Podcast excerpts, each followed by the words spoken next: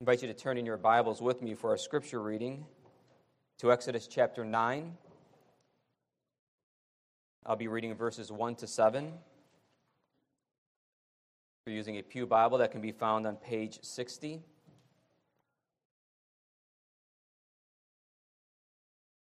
We continue this summer looking at the plagues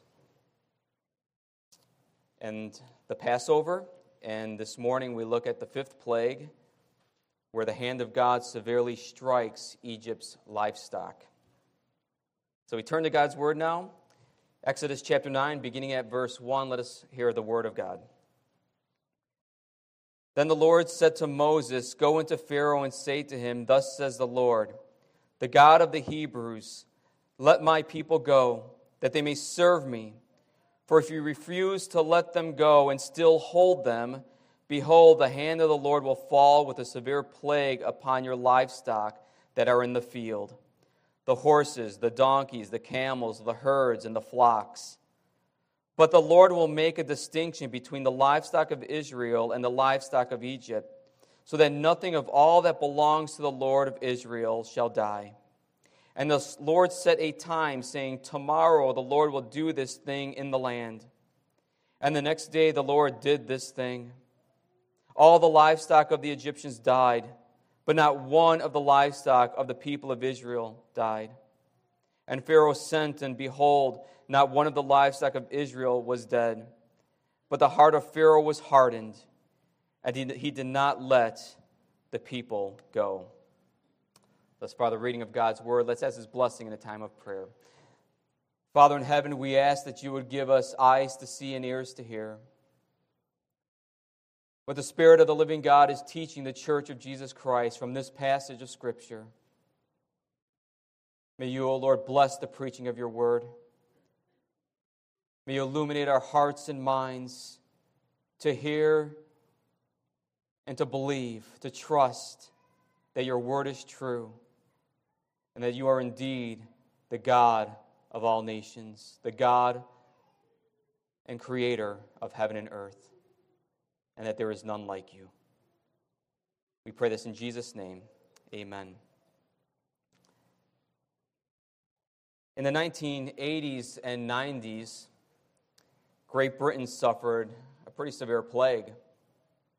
And this plague spread in parts of Europe as well. And it was a plague that affected the central nervous system of adult cattle.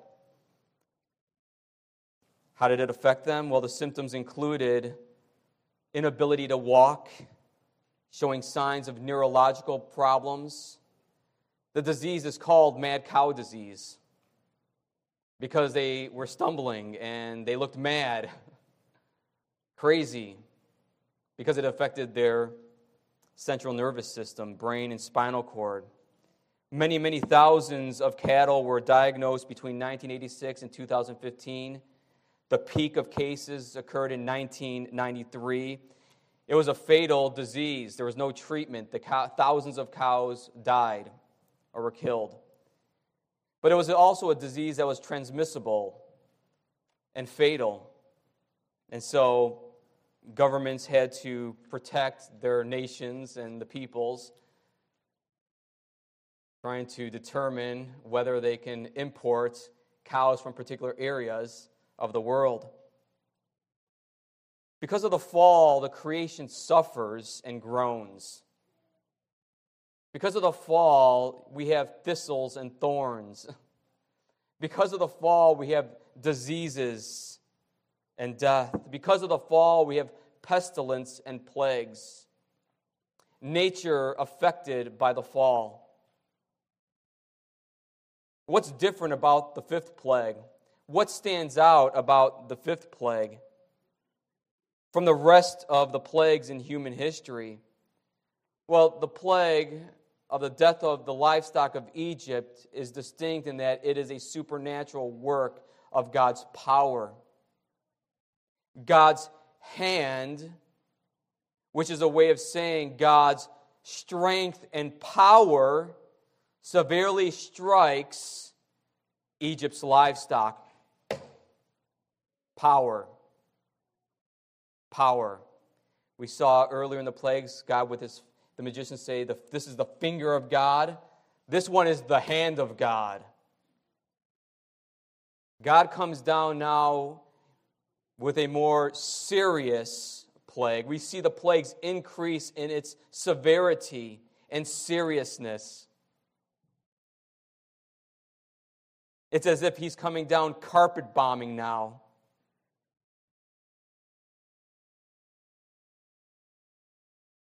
There are a number of Bible interpreters that believe the death of the livestock here in Egypt occurred because of the rotting and decaying frogs in the second plague. You remember that plague? What happened at the end? All the dead frogs were piled up in heaps. And then what plague you have next? You have the gnats, which they believe the gnats came from the frogs. And then came the flies. The piles of dead, decaying frogs then created a toxin called anthrax, which then killed the livestock of Egypt. It's an interesting theory. I mean, in, in nature, yeah, you can see that happening, right? Nowadays, what do they? They have either burn or bury, get rid of dead carcasses for fear of disease. But here you had piles and heaps of frogs decaying. In other words, you had the stench of death throughout the land of Egypt. The scope and timing of the plague, however, is a supernatural work. Whether or not this is the case, what's so interesting and distinct and serious about this plague is that God's hand is in it. God's power is in it. He determines the scope of it, who, how far this plague extends. He determines the timing of it. Tomorrow, this will happen in the land.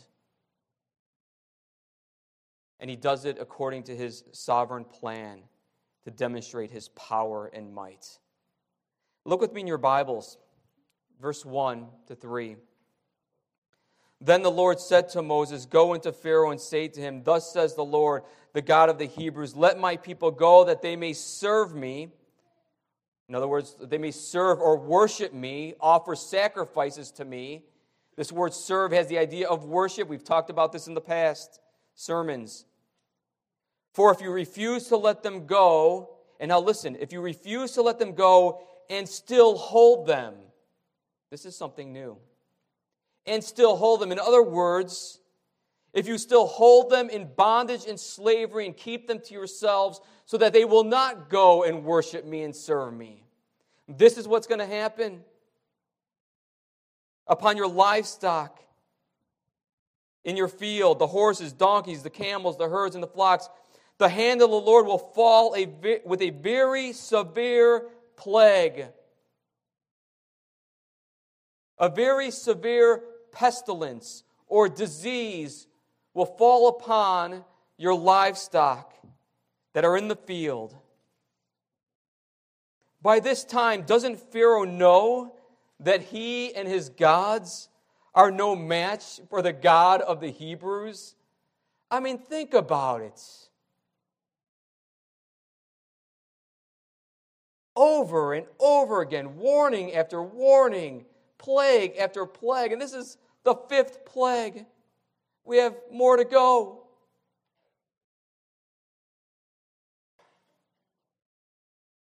Once again, God gives Pharaoh an opportunity to let God's people go. If he will not let God's people go and still hold them in bondage and slavery, then the next plague will be very severe. Notice the emphasis there. This is distinguished from the other plagues. Pride blinds, pride blinds the hearts of sinners. Pride blinds the hearts of human beings because human beings are sinners and born in sin. Pride blinds us from the truth. Pride blinded Pharaoh from the truth. And God's hand will severely strike Egypt's livestock, demonstrating his power in all the wor- world, demonstrating that there is no God like Yahweh the Lord. I've said this before, I'm going to say it again because these plagues ultimately point to the power and might of God, who in these plagues are demonstrating that He alone is God and there is none like Him. Bend the knee to Him, serve Him, love Him. So, yes, God severely strikes Egypt's livestock, but what is God doing when He severely strikes Israel's livestock? My outline is different than past outlines today for a reason. Because first, I want to look how the hand of God, when, when He strikes Egypt's livestock, what is He doing? The hand of God strikes Egypt's gods. Today, I'm sure there are many animal lovers here. I'm in Daman after all. You love your animals, you love your livestock. People love animals. You got your dog lovers, cat lovers. Around here, you have your chicken lovers, cattle. I know some love pigs. Have you found yourself talking to your dog or cat as if it speaks your language and understands your language? Things weren't too different in Egypt. They loved their animals. In fact, animals to Egyptians were sacred. They were sacred. I sometimes question whether we think our animals are sacred too, the way we act around them. But they associated their gods with particular animals. Not only that, but these, the, the way they associated their gods with particular animals, they associated them in the way in which the animal's characteristics show. So, in other words, for example, gods or gods associate gods or goddesses associated with serpents were known as deceitful gods. Gods or goddesses associated with, let's say, a lion. The god Sekhmet was the god who manifested himself as a lion because he is one who demonstrates power. The goddess Bastet was associated with cats. In fact, cats were one of the favorite gods of the Egyptians because they associated this god with the god of pleasure. Historians say that Egyptians were the first to domesticate cats. So, hey, there you go. For all you cat lovers out there. You know, today we have pet cemeteries. Today you have options to cremate your cats or have memorials for your cats, little stones that can be engraved and placed in your garden or wherever in memoriam to your cats or dog. Again, not much different in Egypt. It was commonplace. They had religious services for their animals. They mummified certain animals, and they would take the mummification of these animals and place them within their idol gods. So, if you had a stone god, inside that stone image would be the mummification of that animal and would place, be placed in a temple for worship. So, each animal may have their own distinct temple for worship. The Bible teaches that the plagues of Egypt were attacks against the gods of Egypt. Numbers 33, verses 3 and 4, we read On the day after the Passover, the people of Israel went out triumphantly in the sight of all the Egyptians, while the Egyptians were burying all their firstborn, whom the Lord had struck down among them On their gods also the Lord executed judgments. So, in the plagues, he's executing his judgments against the gods. And like the plague of flies, it's difficult to determine which god or goddesses of Egypt are being judged here. I would say that God is carpet bombing here. God is carpet bombing.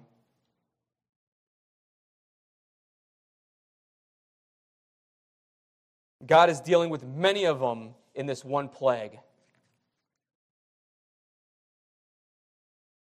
There was the God of war, and the God of war was associated with a horse. There was the God of fertility, and the God of fertility was associated with the black bull. You had the god Set, who was the god of warfare, storms, and violence, and resembled a hyena or jackal. You had Isis. Isis was a god who is associated with cattle. You had other gods associated with rams, herds, flocks, livestock, cattle, horses. The goddess Hathor was one of the most prominent gods because she was the goddess of motherhood, love, sexuality, beauty, joy. She was the epitome to the Egyptians of femininity, of what it means to be a woman. And she was manifested as a woman with a cow's head. Like the Hindus today, the Egyptians venerated cattle. They have venerated cattle and other milk producing animals. Milk producing animals because they were symbolic of nurturing, nourishing, and motherhood. And God is striking their ability to nourish, nurture, and be fertile by striking the livestock of Egypt. Because it is the Lord who nurtures and nourishes his people. It is the Lord, our shepherd, our good and great shepherd, who feeds his flock and leads them beside still waters. It is the Lord, by his grace, who leads his people, Israel, out of Egypt, out of the house of bondage and slavery. It is the Lord who saves his people through the wandering in the wilderness. It is the Lord who is like a mother to his children, to her children. It is like the Lord who loves his own and takes them to the promised land. But what did Israel do when they left Egypt? What sin did they commit when they left Egypt, when they were out Mount Sinai? What did the people demand that Aaron do? Turn with me in your Bibles to Exodus chapter 32.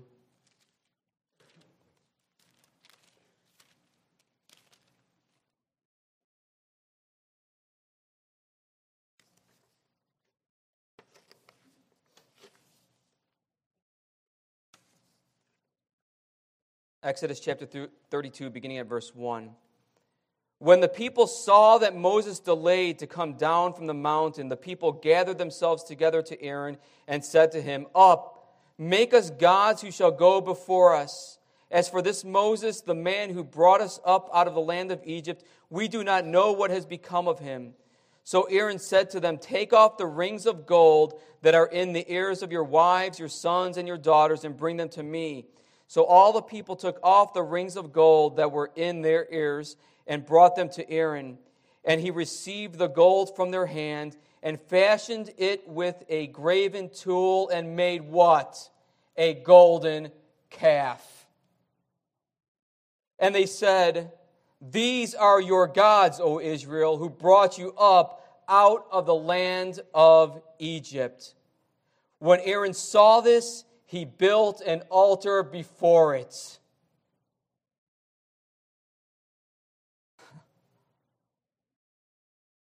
And Aaron made a proclamation and said, Tomorrow shall be a feast to the Lord.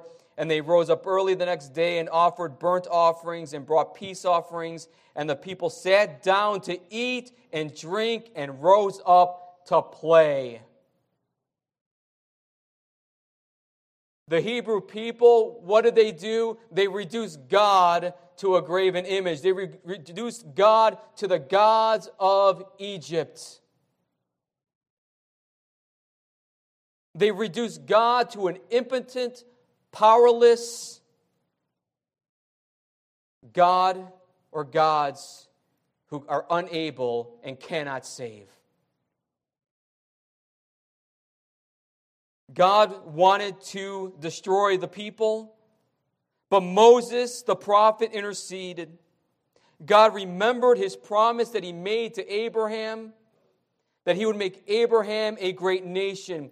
He remembered his promise that from the offspring of Abraham, namely Jesus,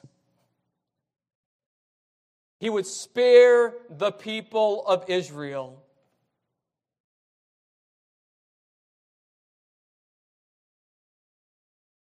Moses is like, No, no, don't do it. I beg you, Lord, please remember your promise, Lord. And what does Moses do when he gets down from the mountain and he sees what's going on?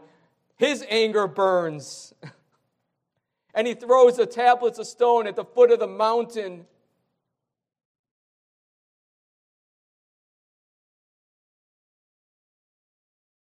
He destroys the idol, pounds it into powder, and makes the Israelites drink it. We become what we worship. Whatever your idol is, that is what you will become.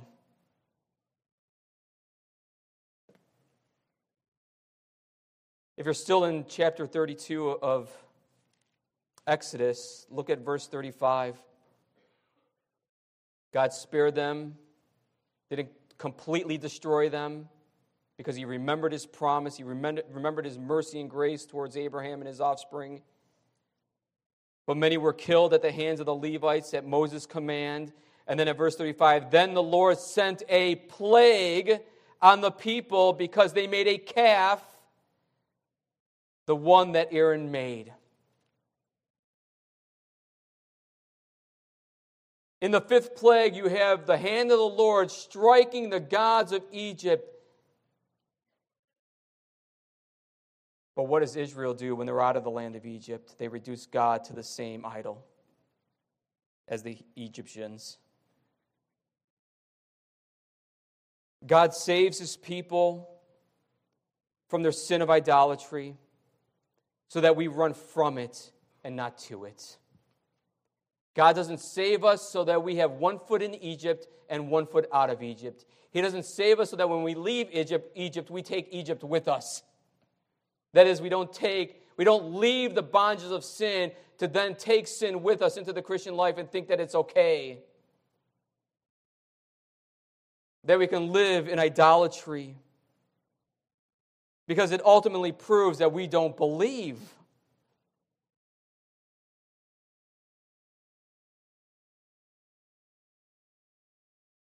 In the new covenant, Jesus rescued us and redeemed us with his precious blood. He led us out of Egypt since bondage and slavery. He is our good shepherd who nurtures and uh, nourishes us by his grace and love and forgiveness. He is the one who leads us to our heavenly home. He is the one who says, Follow me. If you love me, you will keep my commandments.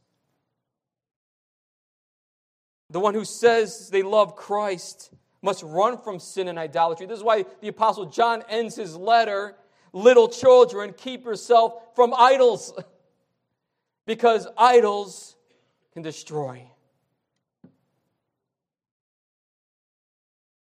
The hand of God severely strikes Egypt's gods.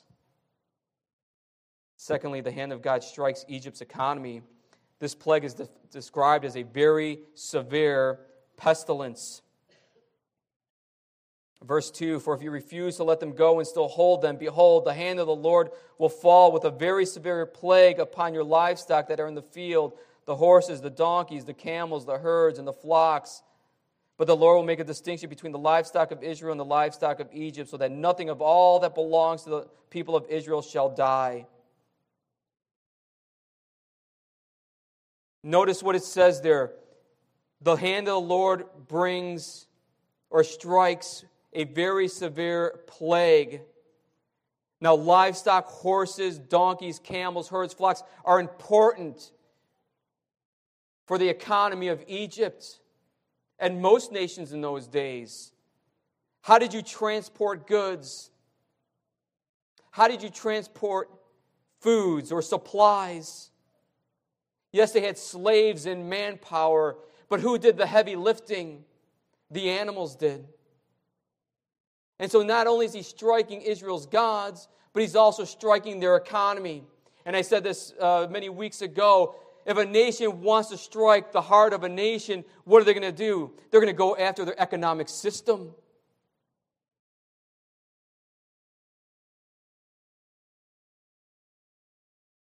They're going to hit the economy hard.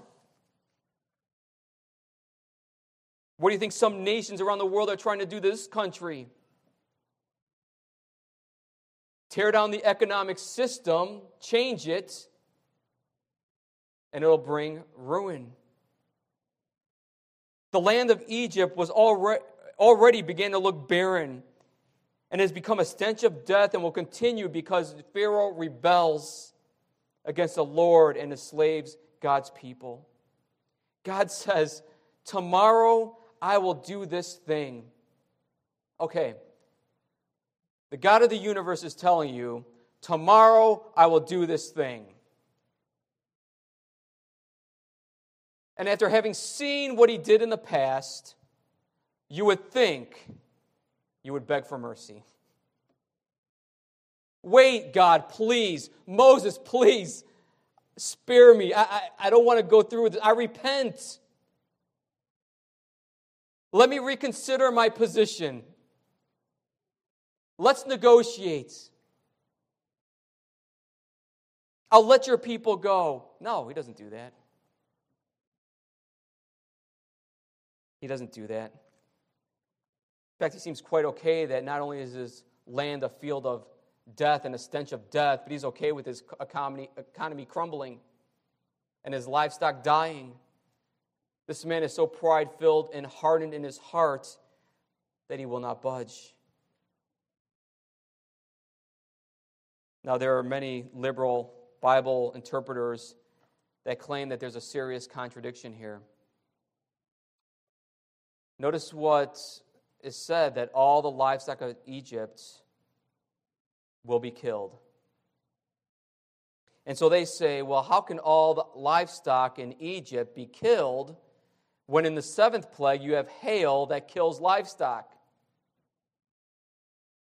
How can all the livestock, the horses and other animals, be killed when in the at the end of the ten plagues and the Israelites flee Egypt, leave Egypt, how does Pharaoh run them down? With chariots. Who drives the chariots? The horses. So there's apparent contradiction going on here. How can all of the livestock be killed? Pharaoh wouldn't have any left in the other plagues.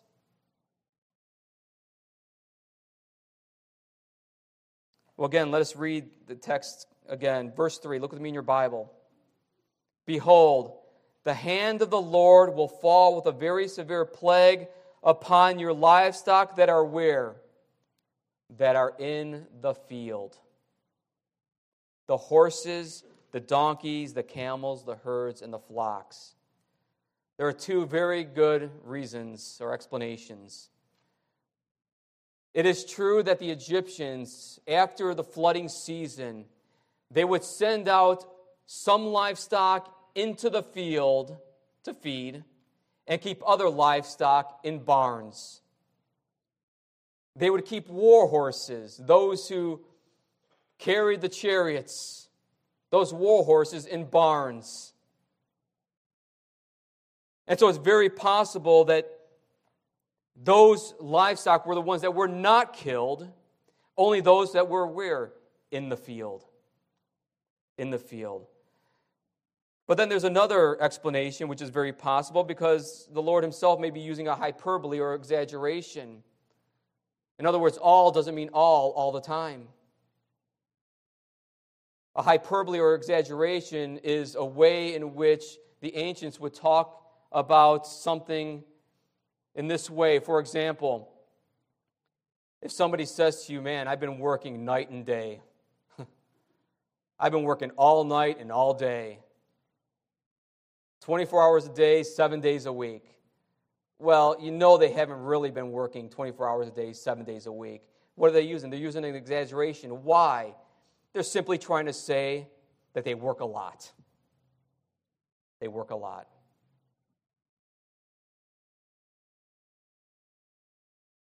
They work a lot of hours. So, those are two good explanations there. But we do know that the Lord spared some of the livestock, and I think the first explanation is best. That the word, in, the phrase in the fields is very meaningful, it's deliberate, and those in the barns were spared. Because God will further hit Egypt's economy and God's in the plagues to come. Lastly, the hand of God protects his people and their livestock from his judgment. The hand of God protects his people and, uh, from, and his livestock, their livestock from judgment. Verse 4 But the Lord will make a distinction between the livestock of Israel and the livestock of Egypt, so that nothing of all that belongs to the people of Israel shall die. God did the same in the plague of flies when the Lord separated God's people from Pharaoh's people, the land of Egypt from the land of Goshen, and he does the same here. God spares the livestock of Israel because he remembers his promise to Abraham that those who bless you, I will bless. Those who curse you, I will curse. I will be with you always. I will make you a great nation. God remembers his promise to his people. He remembers his promise to protect their possessions from harm and he protects them from his judgment. And it is through the judgment of Pharaoh in Egypt that God demonstrates his power and might. And notice that verse 7 with me as, he conclude, as it is concluded here of this plague. And Pharaoh sent, sent what? He sent men, investigators, some translations have. He sent investigators, and behold, not one of the livestock of Israel was dead, but the heart of Pharaoh was hardened. Literally, the word there is unyielding. The heart of Pharaoh was unyielding, heavy, and he did not let the people go. And so the king sends investigators out to explore what happened, to see if this word is true, to see if the plague really didn't affect the Israelites and their livestock. Did their livestock suffer the same fate as our livestock?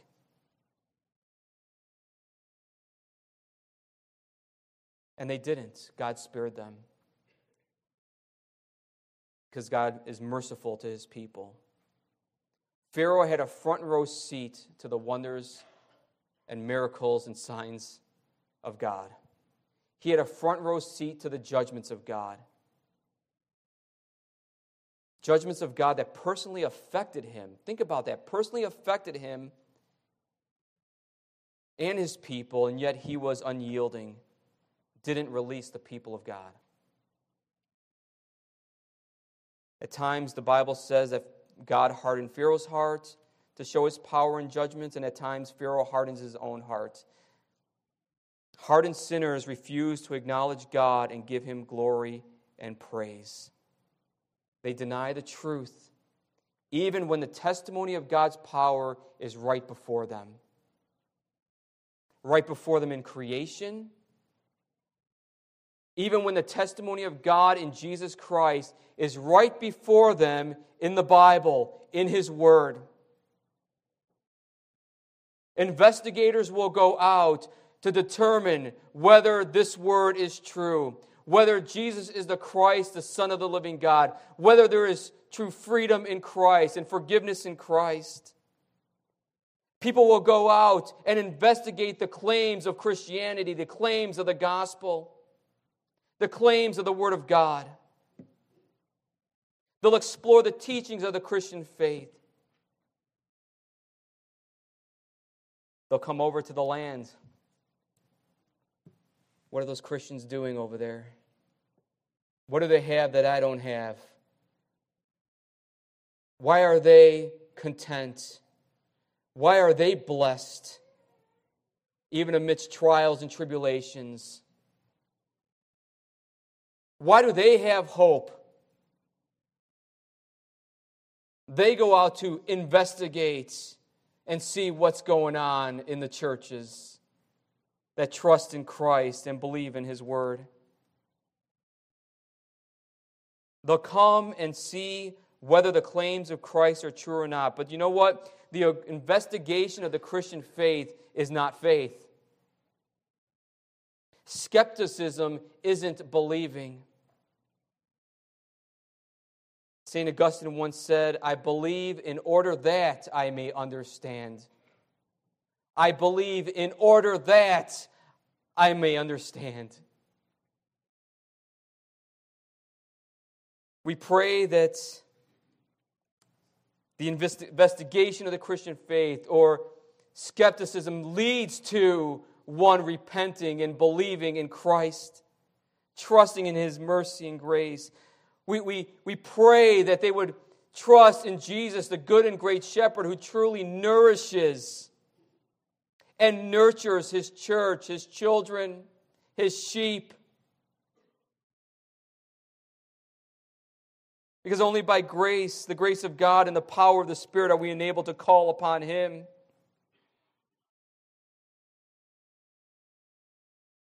And we, like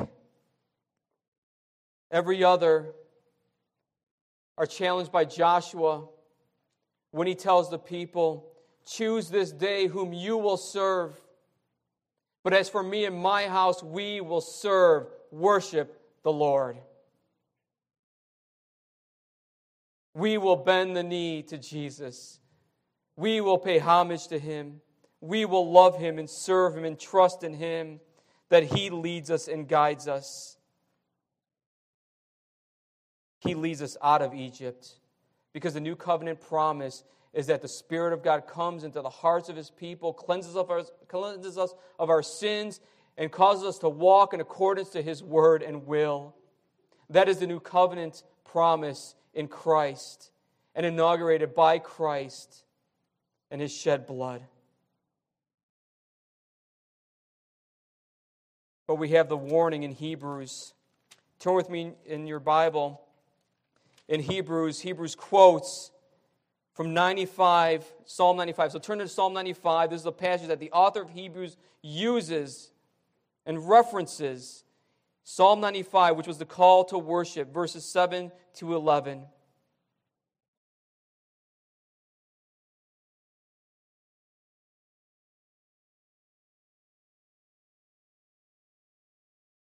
Oh, come, let us worship and bow down. Let us kneel before the Lord our Maker. He is our God, and we are the people of his pasture and the sheep of his hand. Now, listen carefully. Listen carefully what he says here. Today, today, if you hear his voice, do not harden your hearts, as at Meribah, as on the day at Massah in the wilderness when your fathers put me to the test and put me to the proof, though they had seen my work. For 40 years I loathed that generation and said, They are a people who go astray in their heart, and they have not known my ways. Therefore I swore in my wrath, they shall not enter my rest. And the author of Hebrews will go on to say that they do not enter his rest because of unbelief.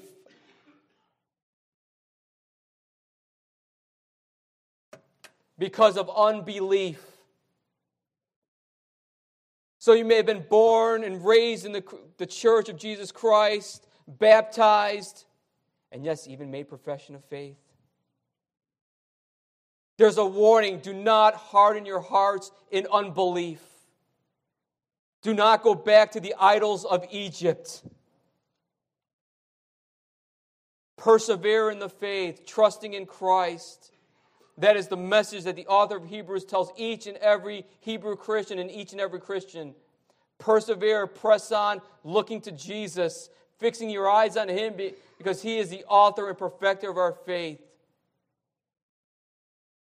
Don't harden your hearts. Trust in Christ.